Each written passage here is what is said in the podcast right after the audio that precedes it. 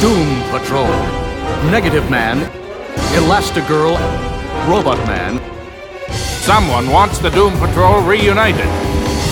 Your every word and action is being broadcast across the planet. Now, Monsieur Mallah! Well done, my Doom Patrol. Well done. It is too late for you, Calder. Your beloved patrol is doomed. Hello and welcome to Waiting for Doom, the world's greatest Doom Patrol related podcast where each episode we talk long and lovingly about our favourite superhero team, the mighty Doom Patrol. Hi everyone, I'm Paul. You can find me at reading underscore Hicks, and we have a website called waitingfordoom.com, and you can send emails to waitingfordoom at gmail.com, and we're on Facebook, and our episodes available on iTunes, Stitcher Radio, Spod, Spodbean, and Spotify. no. You guys can work that out. Yeah, they'll figure it out. Hello, I'm Mike. You can find me on Twitter at AvantGarb. You can also find me on Twitter our Sentient Show account, and that is Wilfred. He is at WFTPod. Hello, Wilfred. Hello, humans. And this week we are returning to Doom Patrol TV Season 3, looking at episodes 7 and 8. We're getting closer and closer to the end of this season, Paul. Very exciting stuff. But 1st mm-hmm. how was your week and a bit in comics and life and such been? Oh, good. Yeah, I have. Uh, well, what have I been doing? I've been. Uh, well, I'm not. I'm in a situation where my son is back at school, but I'm not allowed back in the office. So um, I have been working at my friend Moby's house in uh, in Right. Canberra, and uh, yeah, and uh, when I say working, I mean looking at his comics. I was going to say, Um, I've seen a few tweets about, oh, look at these. I've stuck my nose in some really old comics today. Yeah. Or someone's taking an extended holiday. Or, or you know, hardly so, working. Um, I, I don't want to shame him, but I was looking at his comics and go, "Why aren't these in bags and boards? oh, no. this is worth a thousand dollars." Wow. Um, and things like Mm. that. So he has uh, pretty much a continuous flash run from the issue straight after the first appearance of Barry Allen. wow. So everything after that. So you think of all the uh, there's Silver Age Flash villains. He has the first issue of every single one of their appearances. So Holy jeez. yeah. Nicely done. Yeah. And yes, bag and board them, please. Yes, I was bagging boarding them, and you know, trying to oh, better fold this little bit of paper in. and, uh, yeah, so it was pretty cool, Wow. pretty exciting. Wow. Yeah, um, but comic wise, I've been uh, reading. I read a comic called E ETER, ETER, which is um, it's from AWA, which stands for Artists, Writers, and Artisans Inc. Oh. Um, which is basically, you know, um, what's his name? Uh, no, you don't know. No. you tell me what his name is, please. I have no idea who you're talking about. Um, um, is it, is it, um, Gene Kelly? No, no it's not Gene Right. Kelly. Okay. So close. Close. It was Fred Astaire. Damn it.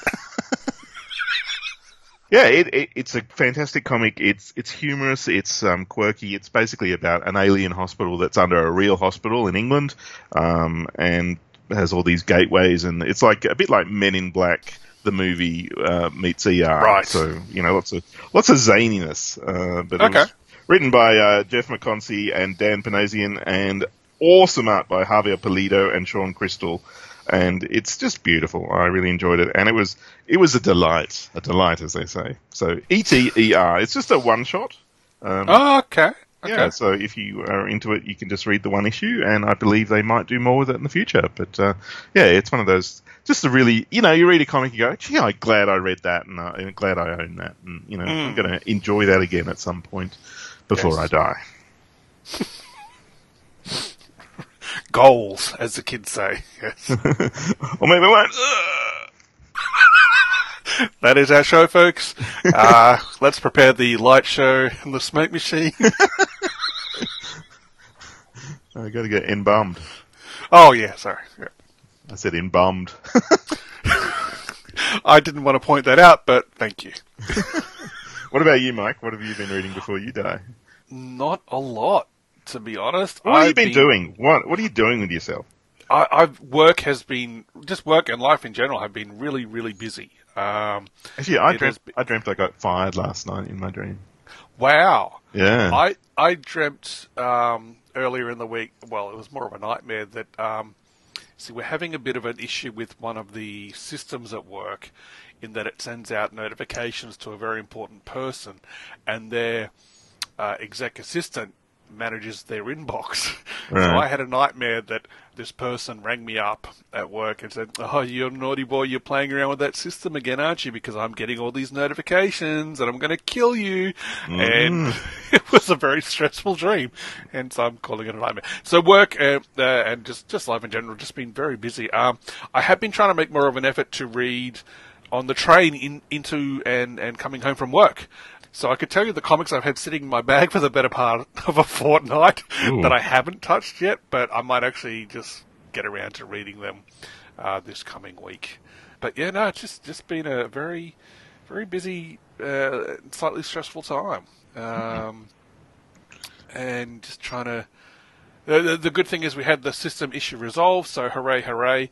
You know, a report that was due out from that is only about a month overdue. So, um, win some, lose some, I guess. I'm, I'm chalking it up to a very difficult learning experience with this new system. So, Oh, yes.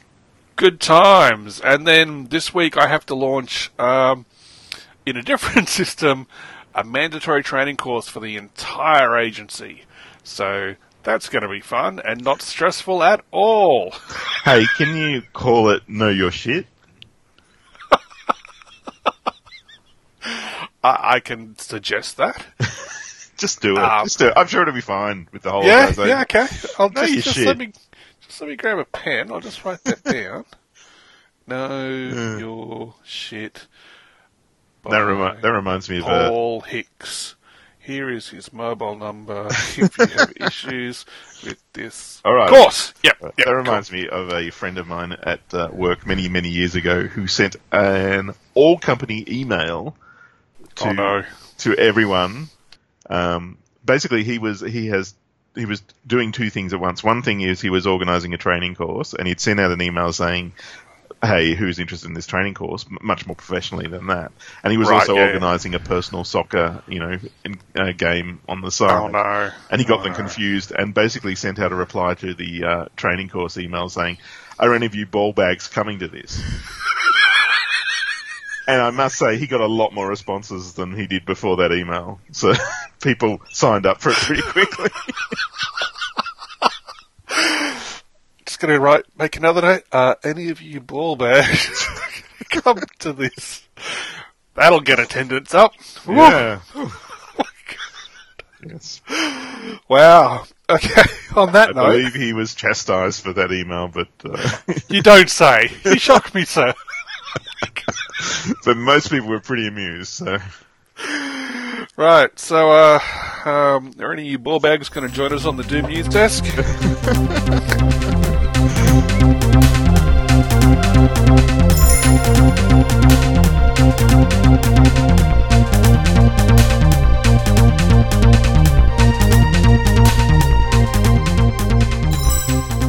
uh, Doom News. Um, no, there's no Doom News, Mike. There, there's nothing. Okay. Fair enough. Oh, there was a bit of news about um, uh, a recent announcement about something that Brendan Fraser's doing. Oh, do you want to do the new Doom News? Go for it. Oh, I was just going to say he's he's been announced as the the villain Firefly in uh, the Batgirl movie, Right. which is kind of related to the Doom Show, You know, he's Robot Man. Yeah. Uh, yeah, I guess so. Yeah, that's good. Good. Yeah. Is it Doom Patrol news? It's Doom Patrol adjacent, I guess. Yeah, Doom Patrol and Jason. It, it's better than a vacuum, I guess. So- Yeah. Yeah. Vacuums suck. I saw that one coming a mile off. but we still lent into it. So. Yeah. Oh, look, can you hear that? Why am I saying look when it's a ticking we can hear? Look at that ticking. I can look at that ticking. Listen to us on Spotify and Spotbean. Uh, yeah, it's a doom clock. Hear the sound of things visually. Um, Radio for your mind. Um, I've just lost it. right.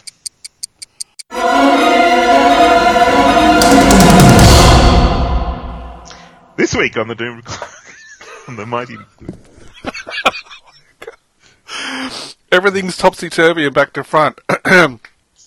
Anyway. cat is in the fishbowl. Oh no, not again. My subconscious is a puppet. Anyway, that's sorry, jumping ahead.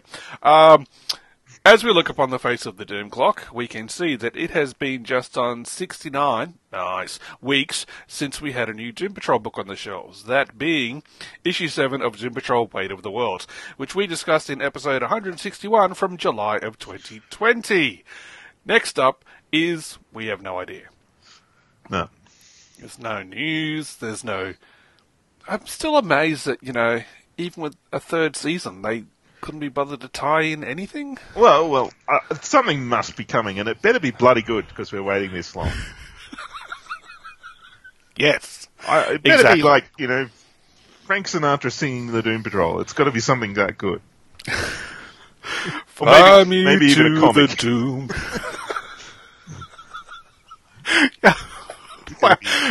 Jack Kirby drawing the Doom Patrol with with um, Stan Lee writing it.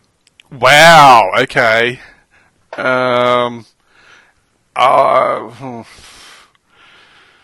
Covers Excelsior- oh, okay. All right. You, you have my interest now.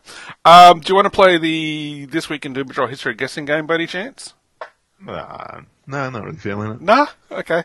I'll play it instead. You got a toss. You got a toss-sided die there you can roll for me, and I'll try and guess. I roll an eleven. Ooh, okay. Is it a Patrol? Yes, okay. Um, does it feature Robot Man? yes. Um, is it?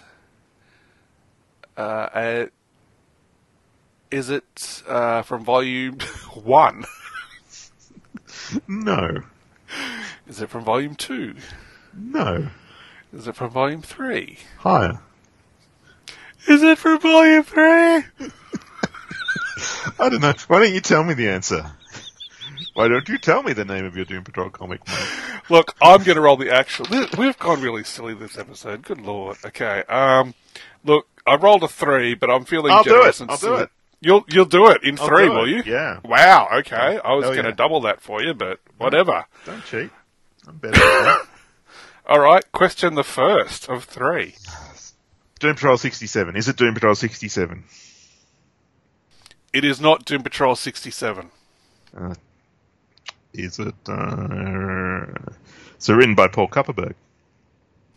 It is not written by Paul Kupperberg.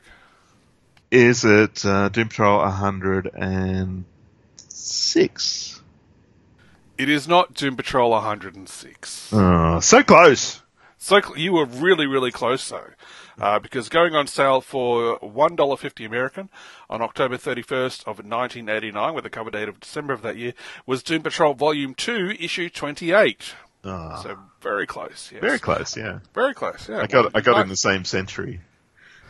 Nah, yeah.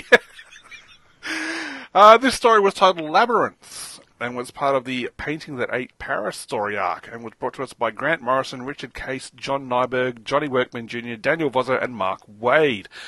And the story showed us that the city of Paris had become trapped within a bizarre painting, and even with members of the Justice League on the scene, it was up to Rebus, Robot Man, and Crazy Jane to investigate further and enter the painting, where they encounter the Brotherhood of Dada. Ooh, timely. Uh, we covered this issue back in episode 14 from April of 2015, and you can find that in the Doom dossier for Volume 2, Part 2 at waitingfordoom.com, and that is it for the Doom Clock this week. Nailed it. Yeah, so close.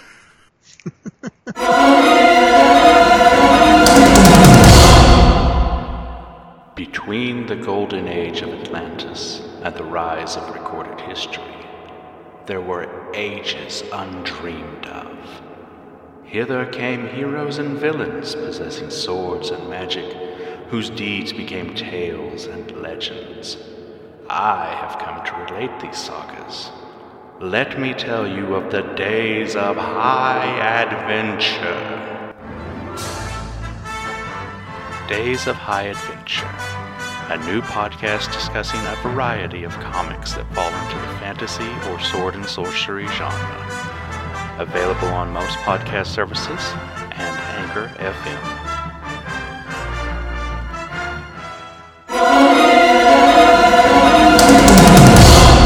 It's the part of the show where we do explain something which is talking about the Doom Patrol parts of something that's Doom Patrol related, I think. Anyway, it's been a while. Uh, so, and this week we are, it's TV show time. So we got more episodes of the TV show. We watched two of them. We watched, uh, was it Bird Patrol? Bird Patrol was, uh, yes, uh, episode 7? And Subconscious Patrol? Correct! if only those had been the questions for Nailed it. the week. Nailed it. And you even threw in a higher as you went along I did. Yes. Something for everyone, depending on people having very low expectations of what they want. Um, so, Mike, do you want to take us through Bird Patrol? Okay. I no, can't do it. uh, okay, Bird Patrol. Um, look, I'm going to preface this by saying these are probably my favourite two episodes of the season. Whoa. Um, because, and we've only got two left to go. Uh, those being Evil Patrol in episode 9 and Amends Patrol in episode 10. That's A M E A M E N D S, Amends, not a men's patrol. Um, but Bird Patrol, um, there's lots going on. Uh, we have Vic arranging to undergo a synthetic skin operation, uh, which he for some reason decides to discuss it with Roni, uh, who tells him, you know, he can affect more change in the world as Cyborg than as, you know, normal Victor Stone. Uh, we have Jane confronting Cliff about his selling her stuff to fund his addictions, uh, and she becomes so enraged she turns into Flit, teleports him to his daughter's Clara's house, which uh, ends up turning into a slightly disastrous impromptu babysitting session with Cliff fighting temptation to use Clara's credit card inappropriately. Uh, Larry coughs up a 16 pound space parasite, which Laura DeMille insists he burns and not name. Uh, instead, he decides to abandon it in the woods with a scarf, thermos, and peanut butter and jelly sandwich. Uh, Jane tries to console Kay about her missing bike, uh, and Kay has a tantrum and refuses to ever go up top again. Jane confronts the other personas about the missing bike, and an argument breaks out about protecting the girl. Uh, and the argument ends with Dr. Harrison asking who is protecting them, the personas. In 1949, a rift has uh, become even more wide between Laura DeMille and the rest of the Sisterhood as she is forced to choose between saving her former close friends and self-preservation in order to keep the Bureau of Normalcy happy. Uh, and in their secret salon, the Sisterhood ad- uh, admit that they're complicit in the Bureau's actions, as they've done nothing to make the world a better place in their 30 years there. Meanwhile, in present day, uh, Laura has been trying to rally the patrol together but gets no help at all as the uh, eternal flagellation is about to be forced upon the world, so she races around the manor trying to seal it up. Uh, and there's a brilliant moment here where the past and the present collide. Uh, we're shown in the past that, yes, Laura did betray the sisterhood to the Bureau. Uh, and the patrol are forced to do a dance uh, in the in the house, and it's actually mirroring what was happening at the moment that Laura betrayed the team. Uh, and Malcolm ends up getting killed by a soldier of the Bureau in the past, and Rita escapes. And she's revealed to be his mask wearing duplicate here in the present. All of them are transported outdoors, uh, where they're standing before the Sisterhood and a giant egg in a giant cage. Um, and continuing the giant theme, a giant winged creature with Malcolm's face flies out of the egg, and as Laura uh, refuses to admit her betrayal, the creature escapes the cage and transforms into thousands of smaller versions. And during the chaos, Laura turns into a bird and escapes. The Sisterhood leaves in a puff of smoke, and each patroller is transported away as one of these birds with versions of their own faces on them zap into their bodies. And it was like, what the hell? so, that that's the very high level stuff.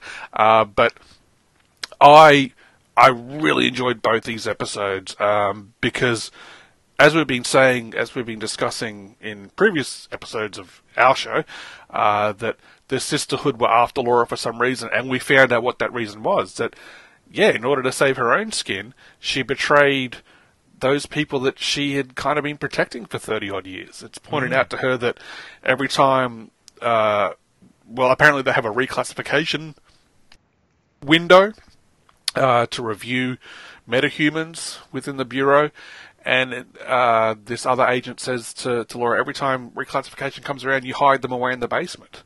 And she says, well, then they're not really good, useful weapons. And he says, well, then neither are you. So she kind of has to. She ends up uh, putting herself first, and um, it's kind of become clear that you know she's she doesn't see the point in in art anymore, and she has she's just drifted apart from the team, and she ends up saving herself um, at the cost of of the sisterhood and Malcolm's life. Um, so I, I found I really enjoyed both these episodes, um, but they're so sad as well. These were really heavy. Uh, Yeah. yeah. Like I, I watched, I watched both of them twice because thought, there's no way I can even say anything slightly intelligent about them without, you know, double watching them. Because I did I did the same thing. I just finished watching both of them before we recorded for the second time. Yeah.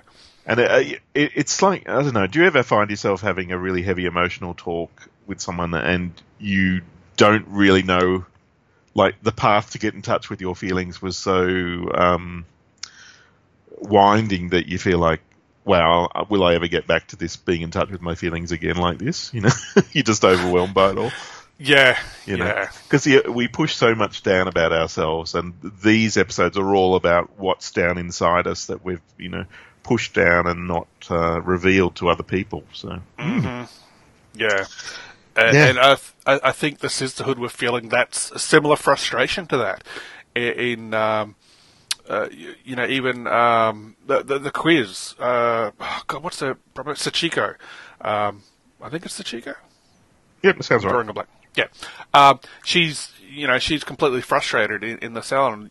Rita and Malcolm are saying, "Oh, look at this little you know number we've worked on, which is going to send up the tropes of you know art, blah blah blah." And she's like, "Look, we and Sachiko's like, we've been doing this for decades, and nothing has happened." And and even um, Frenzy chimes in with like, "Yeah, the world's still a horrible, horrible place, and we've been hiding here for decades, and they're just." it's like they're finally realizing they have to get up out of themselves to to affect any change. But it's also reflective of society where society goes, okay, what are things that are valuable? Mining, farming, tourism, all that. Art is seen as something that's, you know, it's touchy feely, it's not valuable, it's not real. Um, Yeah. So we see that in our government, particularly where, you know, we're going to uh, fund relief money for all these, you know, people who need help, like who run shops. But if you're in the arts, uh, get stuffed because, you know, that's not really anything. Um, Yeah. and- oh, and look, you, you're safer being in a, a sport than doing anything art wise. Oh, absolutely. You'll get more money and you can get away with any sort of rape if you're a, top sportsman. Yeah, yeah. yeah, I mean, you know, boys will be boys, and hey, you know, at least they're really good at cricket and football. Uh, and look, if they break, you know, pandemic quarantine, ah, that's fine. oh, they're you just know. lads. Yeah. they're just having a lark. Yeah, Yeah. no, fuck off. Yeah, But it, but if you're in the arts, uh, but you know, I the thing that really makes an influence on people's lives and changes people's mind is art. You know, art is so powerful, and and uh, you know, it drives change in the you know inside people's minds. I mean, yeah. Oh, golly. Um, sorry, I've, I've got. I've diverted. No, no, no, no. I, uh, I, I, like, like we've both been saying, these are really good episodes, uh, and and yes, they, they're really heavy. And the the emo- Michelle Gomez in this episode, my God, in in you know in part of the show, she's running around swearing at the patrol, saying, "Help me seal up this house." Because the sisterhood are coming, and then in other scenes, just the emotional turmoil on her face when they when she betrays the sisterhood and you know she's telling Rita to get on her knees and you know she's tearing up because she knows she's she's she's handing them over um, and and giving up on them completely and it's like oh my god it's and the scene where she's trying to leave walk down a hallway and then she re-enters the same hallway Yeah. the physicality in that as well. It's like, oh my, she's so good in this show. Yeah. But uh, in one sense, I feel like the Bureau of Normalcy is like real life. And, you know, the problem here is they have basically said art should be kept separate and should be, you know, kept underground and just be done in secret and not be integrated in everything we do. Um, you know, and creativity and all that sort of stuff, which is why, you know, that's why our society is so damaged in some cases because art is, you know, seen as something, you know, detached from things that matter. So Y- not yeah. a weapon. Art is not a weapon, so therefore it Yeah. has no value. And that's kind of what I feel Morrison was saying in his run, which, you know, this is clearly sourced from as well. You know, he was pretty much saying, you know, the normal, quote unquote, normal world sees art as a bad thing. I mean, the, the big bad in the painting that ate Paris storyline was a painting. Mm. And it was saying that, you know, art was evil, you know, and, and, and could be used as a, as a weapon. So, yeah, just, I, it's, it's, yeah, I just I just love this episode and the next episode as well. Um, actually, the episode you're about to talk about actually had me tearing up in parts of it. So, yeah, But just one more thing I'll say about it. I mean, I find on Twitter that the people who, a lot of people who are leading the charge for what's right and um, for justice and things like that seem to be comedians. Um, you know, they're, they're standing up to, you know, corrupt politicians and things in society that aren't right. And, you know, they are uh, telling truth to power a lot of the time. And, uh, you know, I think that's, uh, that's one of the subtexts of this, uh, these two episodes, which is really important. Hmm. yeah. Getting heavy, getting heavy these ones. All right. Do you want me to go through the next episode? Subconscious. Please do, because I think they're so tied together that we can discuss both in in our one episode. Yeah, yeah, okay. So uh, it starts with a whole bunch of Dada birds sitting on the wire, but they all have the faces of our main protagonists from the Doom Patrol, um, and then they fly off. Uh, now we cut to a scene of uh, Victor in a toy store as a young boy, and he wants to find a black superhero toy, and his dad is like, mm, "I don't think they have any." And then he starts, you know, pulling the toys off the shelves, which uh, upsets the store owner, who calls security. And there's a, a bit of the the racial profiling tension thing going on. Um, and then, you know, uh, Victor's dad said, "Hey, why don't we get you this General Tony toy?" And because he's a black soldier, and Vic's like, "I didn't really want a soldier, I want a superhero." But Vic is watching this as his adult self, and then he pops out of existence when a Dada bird appears with his face. In the underground, we see uh, Underground Avenue, which is a puppet show, and uh, there's a real Kay there, played by. Um, Diane Guerrero. that's it. Thank you. Yes. So there's all these um, puppet representations of the characters, but there's also uh, Harry the Lamb, and um, yeah, they're all singing, and then they have uh, uh, a Dada bird appears, and Kay vanishes from this tableau. Hmm. Now, uh, Cliff Steele Robot Man meets Cliff Steele Person Man. Um, what the fuck? yeah, outside a bar, and uh, yeah, and he says, "Hey, you got to go inside," and uh, he goes inside, and Cliff Steele, the person uh, Dada Bird appears, he vanishes. Um, then we cut to Larry, and it's a flashback to his wedding when he um, suppressed his uh, true identity as a gay man and got married to a woman, which is uh, not really living his truth, as it were. Um, yeah, so he's very stressed out about this and knows that he can't change it. And then um, regular Larry, not uh, negative man Larry, he vanishes from it when the bird appears. And then we find them all in Doom Manor, um, and they are the subconscious parts of the main characters. So, not the main characters, they're subconscious things that they are suppressing. And they build a little therapy shelter with uh, towels and blankets and sheets and things around the place.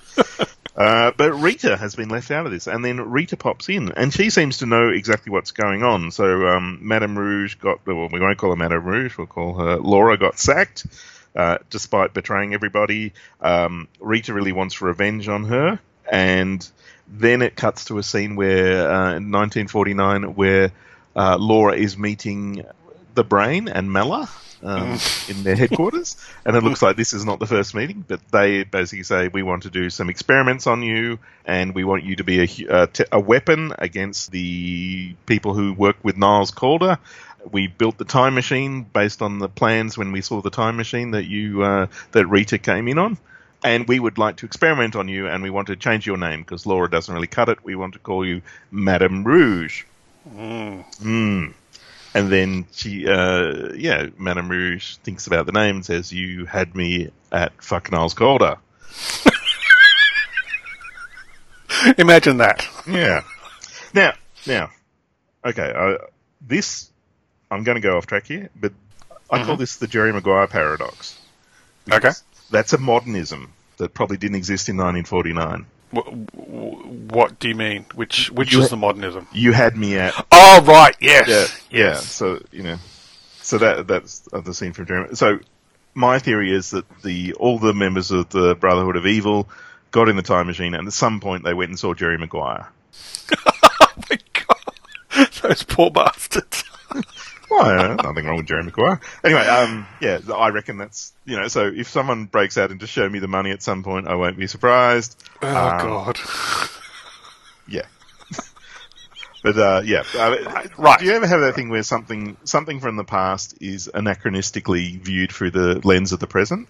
So you know, uh, Well, I people love that now. that. Yeah. People love to do that, and uh, particularly the Doom Patrol does that. I mean, the past in the Doom Patrol is all very much coloured by the lens of the present, etc. Hmm. So you know, there there are things that would be the way they are in the past because you know, I, I'm diverging anyway. Okay. So then we see a bit more of everyone's, uh, you know, uh, what's happening in their experiences in memory.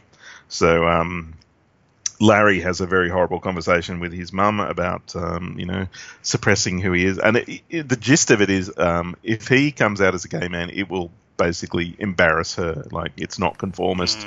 You know, it doesn't matter about his truth. He, if he just basically suppresses who he is and gets married to a woman, he will basically be on the right track and it will all be good and, you know, none of this nonsense will continue. Yeah, which I'm sure is a common experience for many uh, gay people. In the underground, all the puppets uh, basically they get told that if Kay doesn't want them all there, like basically they're part of the problem, and uh, uh, yeah, Harry says that to them, and they get really, really pissed off and rip Harry to bits. um, we see Victor, and he uh, and he's basically given up his childhood because he was told that as a young black man he can't afford to make mistakes. That's what his dad said to him. We can't, we don't get to make mistakes. Yeah. So he basically at that point went straight to adulthood and uh, lost all his childhood innocence and sense of fun and everything. And basically became a person who was all about duty and responsibility, um, which is pretty sad for a young kid. Yeah. Yeah. In 1949, we hear a, a conversation between Rita and Laura, where basically Rita says everything that the uh, the Sisterhood of Dada is doing is bullshit. It's all just a waste of time. It's not real. And uh, Rita counterpoints that uh, art saved me. You know, I I didn't know who I was, and art, you know, gave me purpose and happiness, and also led me to love with Malcolm. Mm. Uh, now, at this point, the we'll call the sub the subconscious people the subs. They all march out of Doom Patrol Manor out into the fog. And I didn't mention this in our previous coverage, but a bicycle goes past, saying, uh, "Yeah, covered in sort of gel, saying code bonnet B, Thatcher's blue bum." Uh, I think that's what it's saying. Yes, Uh, it I would- Yes. Yes, I would say that is uh, Hofmann's bicycle, the the bicycle that he read when he first experimented with LSD. That's what I thought as well, even when I saw it in the previous. And I did raise that on Twitter with Shoshana uh, Sachi, who Yeah. we've had on the show and is, is one of the head writers now, uh, producers now. Um, and she admitted she had to go and look it up Hofmann's bicycle. And I was like, oh, okay. So Oh, is wow. it meant to be or not? So maybe, because I, was hoping that would lead to the appearance of the magic bus. Um, but who knows? Yeah. Anyway, I I mean, it's it's weird that this bike has pe- turned up twice and has been very obvious, and everyone's just gone, huh. oh, okay. A day ending in Y for the Doom Patrol. yeah. Um, now we cut to uh, Cliff, and he is uh, his friends have treated him to a stripper for his birthday, I think. And uh, yeah, this young lady basically says, um, "Before I take off all my clothes and dance for you, you should know that you're there's a young girl in the car outside."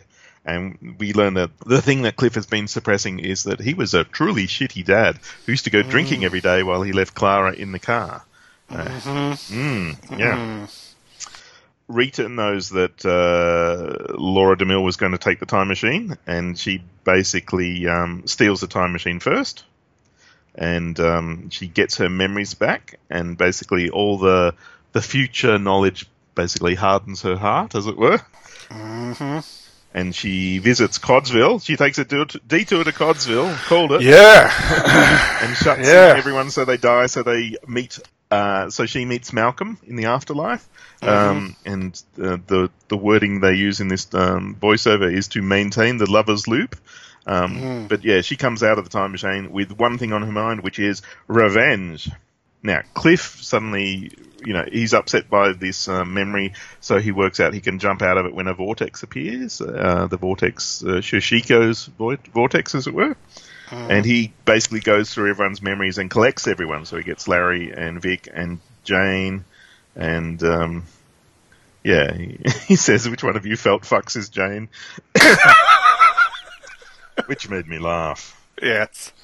Um, and then they are uh, they basically all have conversations with their subconscious, who are all back at the manor now.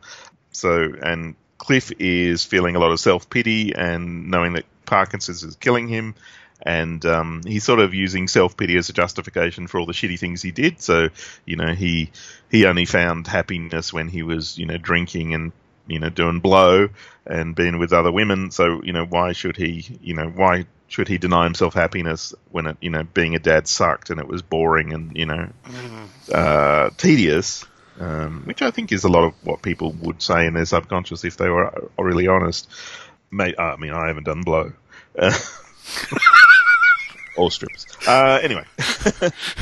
now, but Larry has a sort of different experience because Larry's subconscious is actually very, very similar to Larry in itself. So, um, but yeah, basically, he, the the thing that he comes away with that is he needs to be more open to love and um, you know take more chances and not use uh, the bad uh, the bandages that he has as a barrier, a protective barrier from getting hurt or being real. Um, so when he comes upon that rev- revelation, the Larry bird appears, and he uh, and Larry's subconscious vanishes with the bird.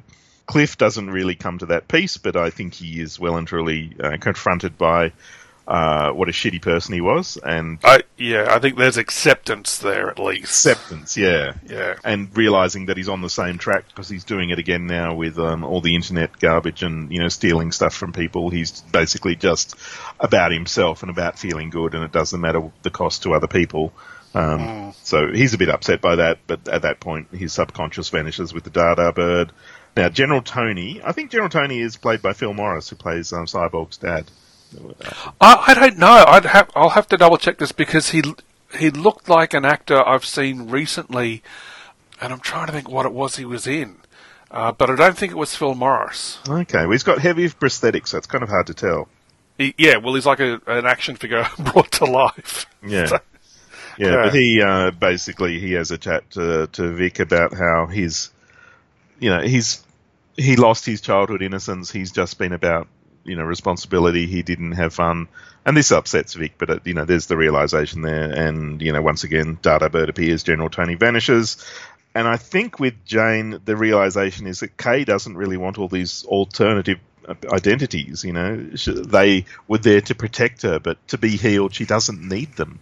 Um, So uh, yeah, and when Kay's subconscious vanishes uh, with the Dada bird, basically Kay loses it, and uh, Diane Guerrero does a complete trashing of the tent and the you know the shelter they built.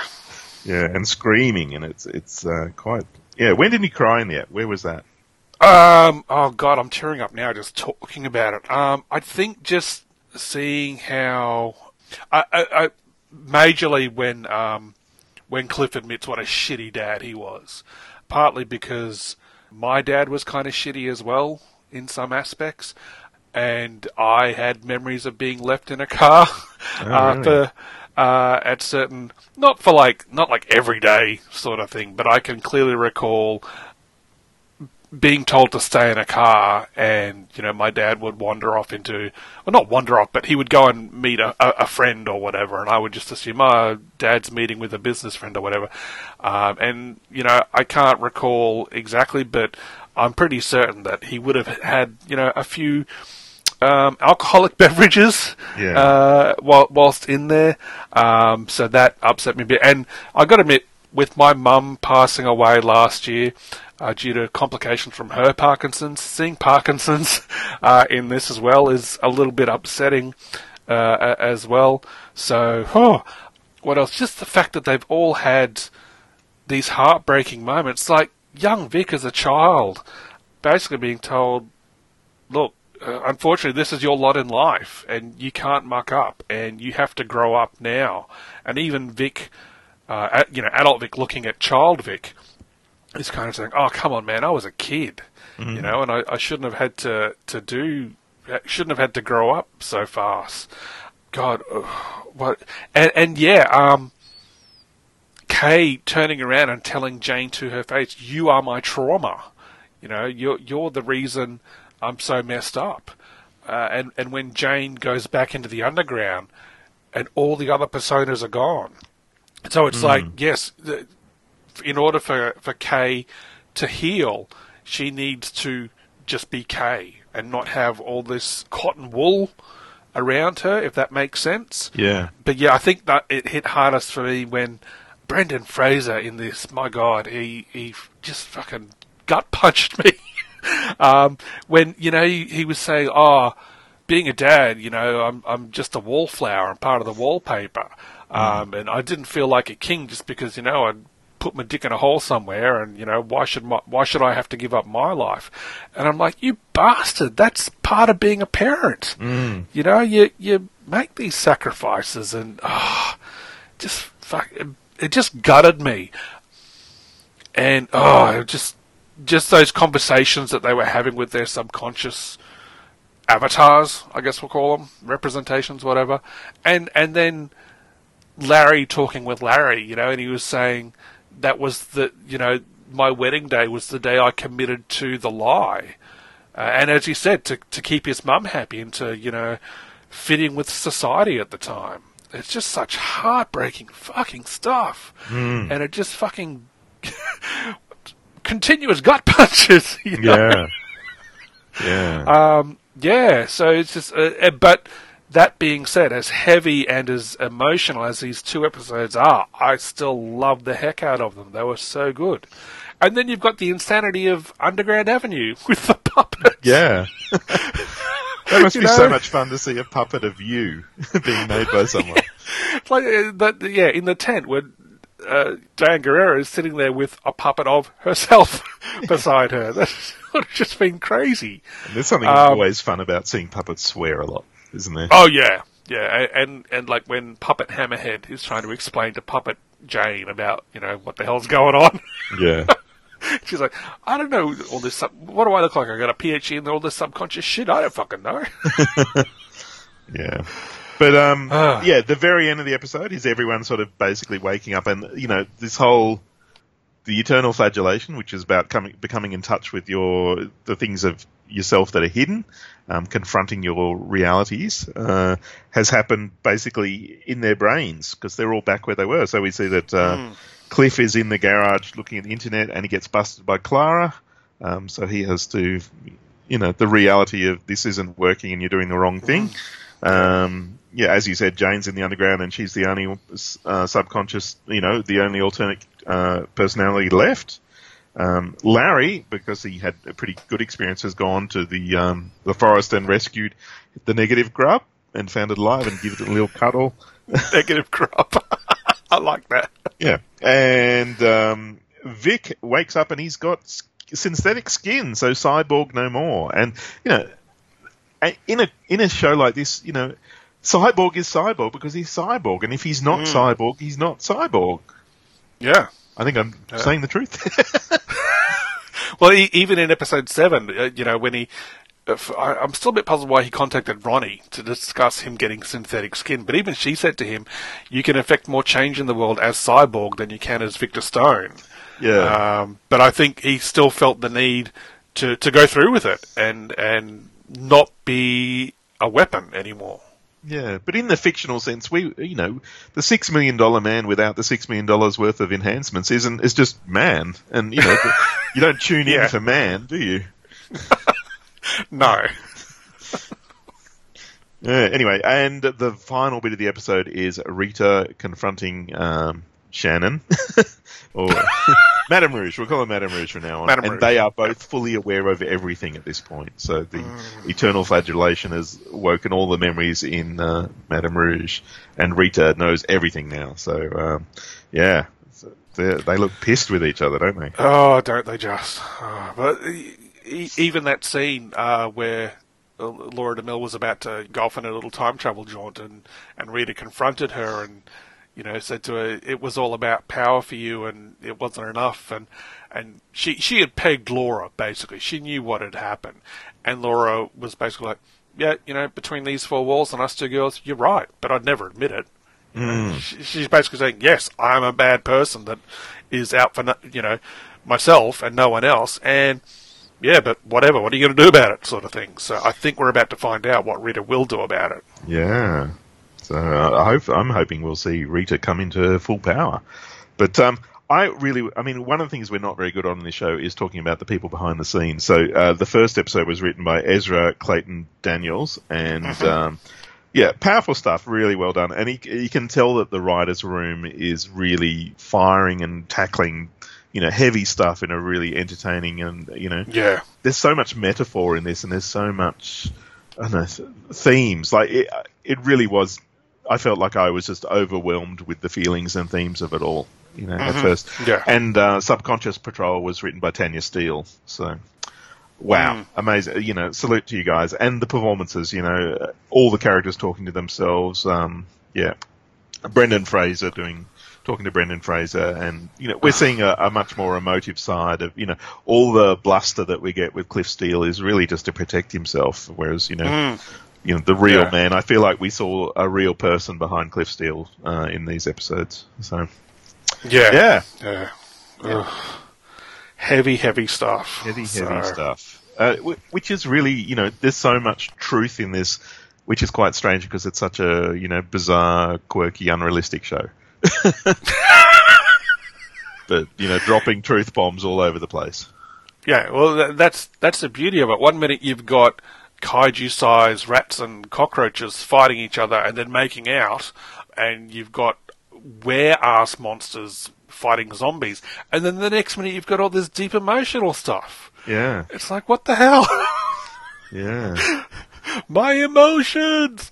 Um, yeah, it's uh, I, I can't wait to see what happens in the final two episodes because it's yeah that that last scene with with Rita and Laura just glaring at each other.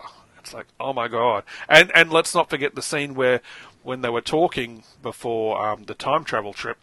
Rita reached out her arm and grabbed Laura by the throat. I was like, "Oh, hello!"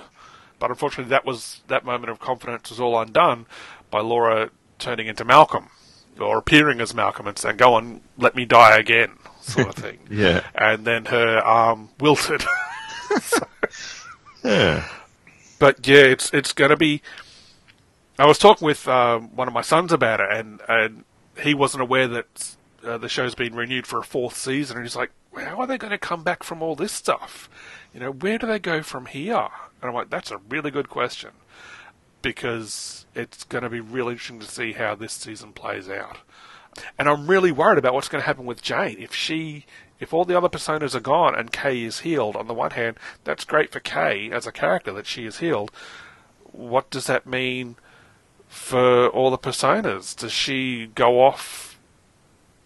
Like in the comics, Jane uh, ended up going off to Danny the World, um, and we didn't see her for the longest time. Does this mean Jane's Jane slash Kay is going to go off and, and live her own life once she's feeling better within herself, literally within herself. So Yeah, well, Ah. I mean, she's losing her trauma and her superpowers, so, you know, can, can she be in the Doom Patrol at this point? yeah, Can yeah. Vic, you know? I mean, Cliff and Larry, you know, they're weird, so they can continue to be in the, and Rita, but, um, yeah. Hmm. If everyone becomes normal, they can't be in the Doom Patrol. I, I don't know. It's, it's, yeah. What's going to happen? But uh, on the other hand, I mean, Dorothy's not normal and she left, but she's got her own new gang now. So um, I, I wonder if they're if they're tightening the team back up to the original trio, maybe Mm, maybe. for the next season. Or maybe Yeah, bring I- in some new people with new trauma. Okay, I want to see Kate Goodwin, aka Coagula. I want to see hot hands. Hot Hands. uh, Karma. I want to see Wayne being his dirtbag punk scum self. Who else? I want to see them do the Fox and the Crow storyline Oh, with the generational war. I reckon that would be hilarious in the TV show. Uh, I want to see the shit storyline. Oh yeah, that well we could be seeing Casey Brink. Lotion the You cat. know, Lotion the Ca- Casey and Lucian. Hello, Lu- Um, Lucius. wait. Lucius. Oh, maybe. There's there's still a lot there they could uncover, but at the same time, who knows what new stuff that hasn't even appeared in the books is going to show up. You know what I really want to see? What? Ted Bruder. Fast forward. Yes. Negative Man 2. Yes, that would be cool. he was. Oh man, wow that that would be very. There's so much cool stuff that could be coming up in the new season. But yeah, let's. Oh, let's see what happens in these uh, final two episodes that are coming out over the next couple of weeks. But oh man, these these two hit me hard. God damn. Ah. God damn, and also hats off to the entire cast and crew. Yeah. Doomsplained. Yeah, oh my god. Now it is time for the Mailbag O Doom, where we go through your responses to the last question of the week, which was, What is your favourite comic with a first appearance? First up, we heard from Jared Driscoll at Jared Driscoll on the Twitters. And Jared said, While not technically a first appearance, but it is the first appearance of Space Ape 8 in this design, which I love. Land of Nod number one by Jay Stephens. And yeah, it's got a cool looking gorilla in a pink and purple superhero suit. Fighting off alien monsters and looks like leopard print bats. It's very odd. Yes, not heard of it. Looks cool.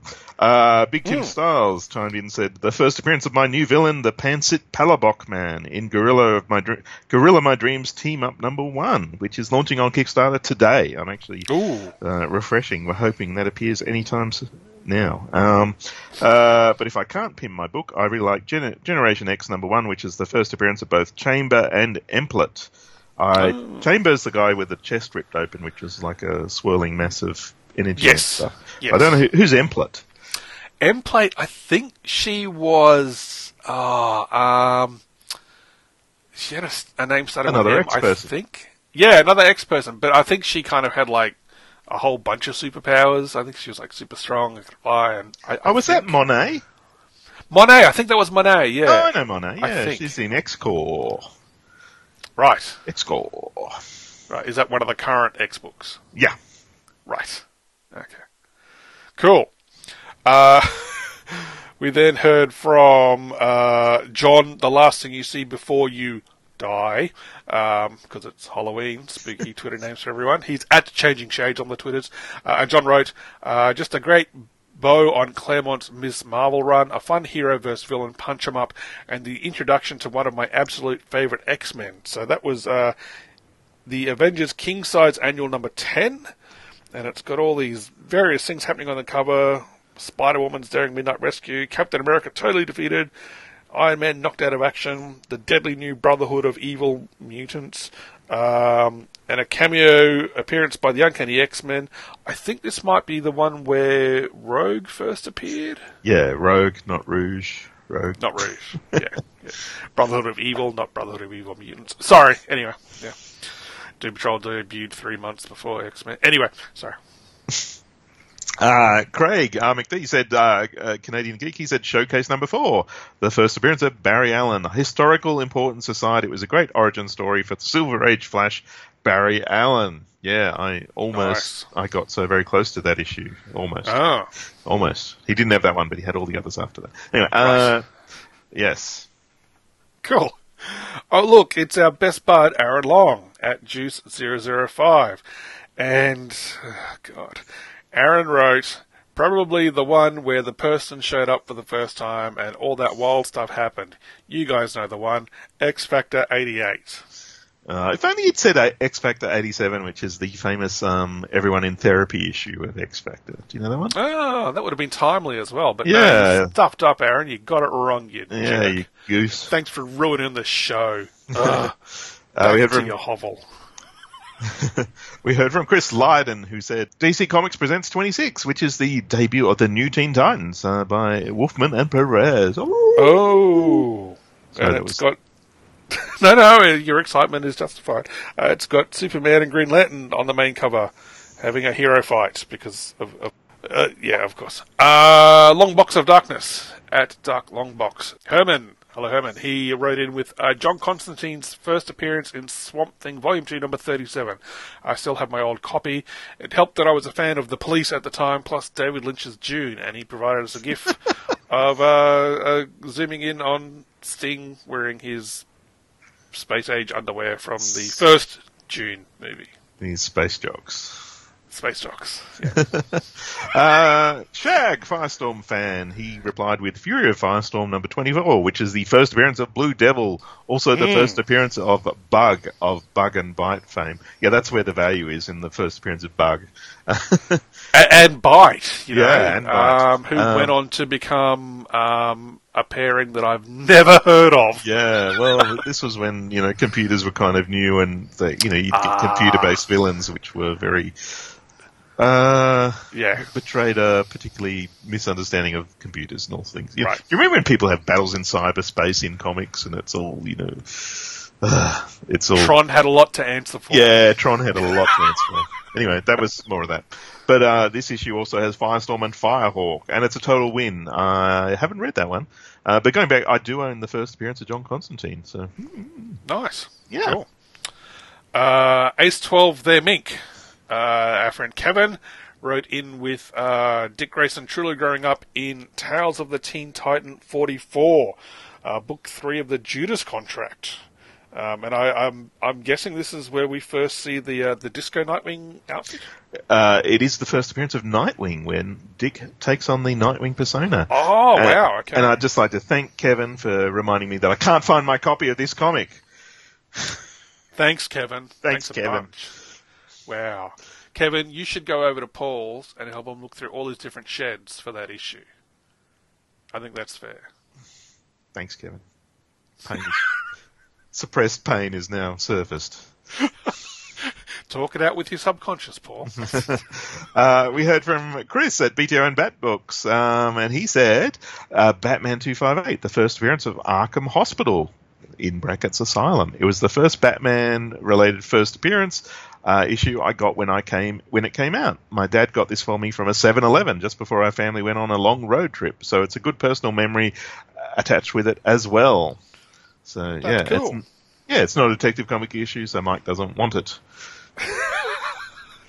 but I still respect it. I still admire. it. Look, there, re- there are so many damn Bat books. Okay, there are so many that I didn't want to go end up going down the road I did with the X Men back in the nineties, where I was bu- I was buying every damn X book that was on the shelves. Yeah. And when I started getting into Batman, I was like, oh, oh, tempting, tempting. Oh, sometimes the stories cross over into different Bat books. I was like, no, Michael, be strong. Limit yourself to one Bat book. And I only kind of broke that once. uh, when the new 52 Batman book came out with uh, Scott Snyder and, um, God, I'm forgetting his name, Greg. Capullo. Capullo. Capullo. That was the only time I've broken that because I really enjoyed the the art and writing in, in that Batman book. But once that wrapped up, I was like, yep, okay, that's fine. Just back to Detective Comics. So there we go. I've diverted well and truly now. I hope you're happy. That's all for bat splaining this week. I'm sorry I'm oversharing this episode. Anyway, we also heard from uh, Martin Gray, or Martin Graves, during this spooky season. He's at Martin Gray. And he wrote in with, well, obviously, and it was Superboy number 34, which showed uh, a comment about to destroy Smallville, and it apparently it introduced someone called the Yellow Per, P-E-R. So, I, I don't know who that is, sorry, Martin. I, I wonder if the first appearance is actually Dial H for Hero. Could be. Could be. which is a complete rip-off of the name of my podcast, Dial H for Flanger. Yeah, they travelled from the past to check out all the really cool podcasts, and they said, "Hey, what can we use for a comic book idea?" And they went back in time to do it. Yep, hmm. just like the TV show. Uh, we heard from Wombat Joe, who said it was an insanely difficult question. So, so many. Going for New Teen Titans 21, Wolfman and Perez goodness, and then the bonus Wolfman and Colan treat with Night Force, first appearance of Baron Winter. And I got challenged to do the Night Force theme by Ryan Daly to go with that because I did a whole podcast about Night I know. Force with uh, Ryan. So here we go. Night Force, Night Force. Night Force. He he his brother did the music, and I I took sole responsibility for the lyrics. So there you go. I love the effort you put into that uh, yeah, lyric wise. It's not beatboxing, but it's close. Mm, yes. Uh, Triton seventy six at Triton seventy six wrote in with X Men one twenty nine to one thirty one. First Kitty, first Dazzler, first Emma Frost. Wow, Ah, that's, a, good lot, of firsts. Yeah. Yeah. But uh, that's three issues. I'll just point that out. Triton. Try and try and pay no more attention next time. No, you can do whatever you want. There's no rules. Clearly. Cats in the fishbowl. Um, we heard from Dr. Tim Callahan. Uh, I think Tim wrote that Grant Morrison book that I um, sampled from when we were covering Grant Morrison era Doom Patrol. And he said Adventure Comics 247, the first appearance of the Legion of Superheroes. And that's pretty cool. Nice. I That's very like it. cool. Very cool. Very cool. Yes. Uh, we then heard from Sean Ross, Secret Wars and Beyond podcast at Sean42AZ. And Sean said, Batman 436, the first appearance of Tim Drake, the greatest Robin. Hmm. Yes. As he was a young boy at the circus where Dick Grayson's parents died. Mm. Yes. Uh, that's a good input by Sean Ross, to Spider Man having two first names. I, I appreciate it. Right. Uh, we heard from Mansell Art at Art Mansell, and they said uh, the Avengers Annual 10, first appearance of Rogue. There we go. Another, Oh, I got it another right. vote for that Cool. one. Yeah, well done. Nice. Cool. And then over on waitingfordoom.com, on the episode listing for last episode, 168, uh, we heard from J- JP Rocha, which I'm guessing is Jack Rocha, uh, and they wrote, My favourite debut issue is Showcase number 22, Hal Jordan, the Green Lantern. Thank you, Gil Kane, for this lasting design and great art. Uh, those Nice, early Hal Jordans had such nice art. It was so crisp and clean compared to much of the other Silver Age stuff. I dig it. I dig it. Nice. All right, Mike. Mike, what have you got as your favourite first appearance? I'm going to re- be really boring and obvious and say My Greatest Adventure 80. I'm not familiar with that one. What's that about? That was an anthology series uh, that DC were putting out way back in the day, and in that issue, issue 80, they introduced a little team called the Doom Patrol, Oh, okay. and they, they fought off uh, a, villain who it was also the, the villain's first appearance, General Immortus. Um, so it introduced characters like Robot Man, Negative Man, Elastigirl, and uh, the Chief, Niles Caulder. Yeah, That sounds interesting. Uh, is there somewhere I could go to learn more about the Doom Patrol? Uh, look, if you uh, look them up on DC Comics, if you check out Comixology, uh, if you've got access to a streaming service or HBO or Foxtel here in Australia, uh, they're currently on their third TV season. Um, really good stuff. Um, I'm assuming you went through a, into a time traveling machine and all your doubts and regrets and that turned into tears, which just wiped away your memory of them in these last few minutes. I don't recall. Are you good or evil? I'm guessing. I'm guessing you're a bird. Okay. All right. So, so yeah, I'll, I'll, I'm going to say uh, MGA 80 because without that, we would not be here, and I would not have a shelf dedicated to everything that came after that issue, Or a So, podcast. yeah. Or, or a podcast, or you know, um, our upcoming fan movie uh, where you and I are playing all the roles of the Doom Patrol and the Brotherhood of Evil. so, out for that one on YouTube uh, next year, guys. uh, spoiler warning: uh, Paul as Rita Farr, chef's kiss. Uh, it's great stuff. Hmm. You you really excelled in that, Paul. I'm really excited for the rest of the world to see that. Anyway, what's your favourite first appearance? Um, yeah, this was tough. Uh, I, I don't know why I asked this question because I had a lot of trouble answering it. So, Mm, I mean, yeah. there's a lot of significant first appearances that I think aren't great reads as such. Mm-hmm. Um, but uh, I I think it, it all boiled down to uh, I'm going to go with the Demon Volume 2 Annual 2. oh, Mm, do you know what that is, Mike? I'm gonna guess that introduces a little someone called Tommy Monaghan, aka the Hitman. Yeah, I Yes! love that comic. I I love that character, and it's a fun comic. Um, But I mean, if I want to go with something more significant, um, I really like Detective Four Seven Four. Do you know what that is? Four seven four. Oh, hang on. I've got to check if I actually got that one. I'm sure you do. Do I have that one? Um, bear with me one moment, please, whilst I pull up my CLZ app. Because I'm not going to go diving through all the shelves at the moment. we'd, we'd be here forever. No, I don't have 474. uh, alright, clue me in. Why is 474 important? That is the first appearance of the modern Deadshot. Oh, okay. Nice. A pricey one, probably. Probably. Yeah, but I've got that. I've got that on in a frame in a frame on my wall. Ooh. Yeah, so that's uh, that was during you. the Steve Englehart, Marshall Rogers run, which was all um, Hugo Strange and you know Mm-hmm. stuff going on, and people seeing ghosts and uh, Silver Saint Cloud, Silver Saint Clouds in those. So, Oh, yes. yeah, Yes. yeah. Oh yeah, I'm I'm just having a quick sneaky peek on uh, eBay, and yeah, that's a little bit of a pricey comic at the moment. Hmm. I will swap it for your first Doom Patrol. That's a little bit of a pricey comic at the moment. Apparently, apparently, My Greatest Adventure 80 is really hard to get. At like, there's not many of them floating around. I believe.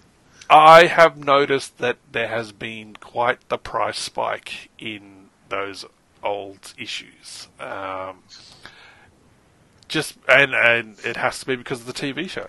Yeah, probably. Um, yeah. There were there were some going for ridiculous prices where, you know, a year or so ago they were nowhere near that. No.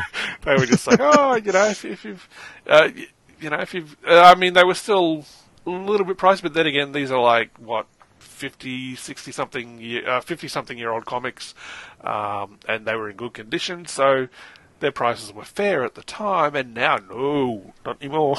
Yeah, well, I mean, w- one of my earliest Doom Patrol issues, the first appearance of Animal, Vegetable, Mineral Man, or Vegetable.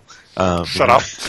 Shut up. that I came by that because I bought some comics on eBay, and someone put that comic in as ballast. Um, because Wow. yeah, it, it was. It's a fairly tatty copy, but um, I'm sure it's actually worth it now for a tatty copy of that comic, just because it's it's so cool. So yeah, I didn't even pay for that one. I got it for free in a bag of other comics that I wanted. So Nice. yeah. All right. That's it for the question of the week. What do we do now? We talk about uh, what we're doing next time.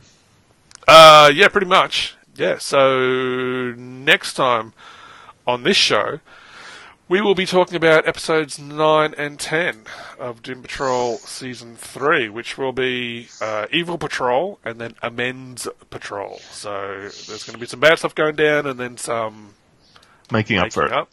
Yeah, yeah. Which I kind of hope Laura DeMille doesn't make any. Well, she probably will make some amends, but I think she'll still be an evil bitch. So, yeah. Maybe maybe the team will eat her head. Look, they wouldn't do that again in the same season, surely. it could be a new running gag with it. All the time they're eating people's heads who are their leaders. Yeah. Yes. All right. Um, Let's hope not. okay. I do have a new question of the week. Oh, cool. Go for it. Tell me about a dream you've had involving comics. Oh. That. Okay. You don't have to answer now, Mike. Right, no, I'm just trying to think. You've got two Uh, weeks we- to have that dream. Go. I, I may have already had that dream, and I don't know if it's suitable for public consumption. Uh, Oh, we've all masturbated on our comics. no, no, we have, no, no, we have not gone that far. Is this a dream you're talking about, or? Let he who has not masturbated over his comics throw the first sperm.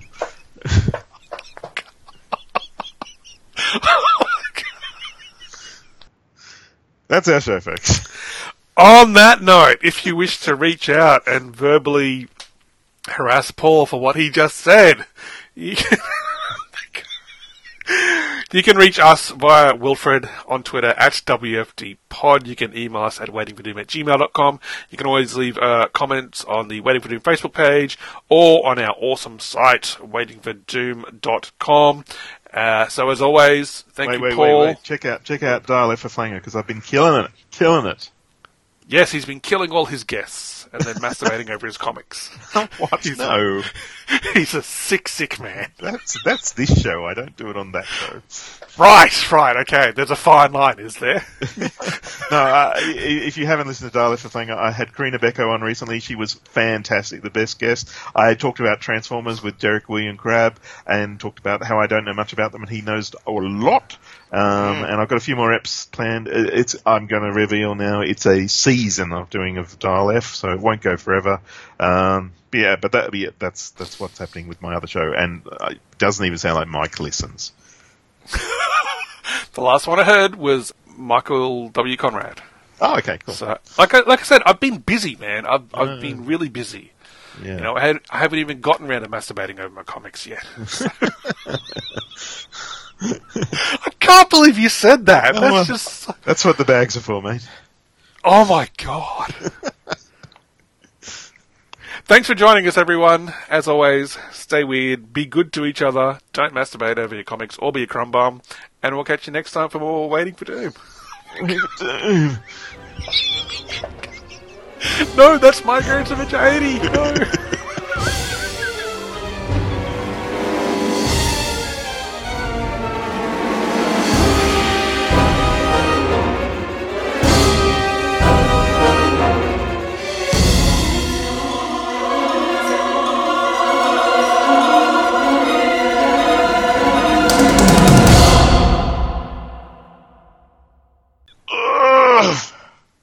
Oh, stop it. or was that a stretch? That was a stretch. Right.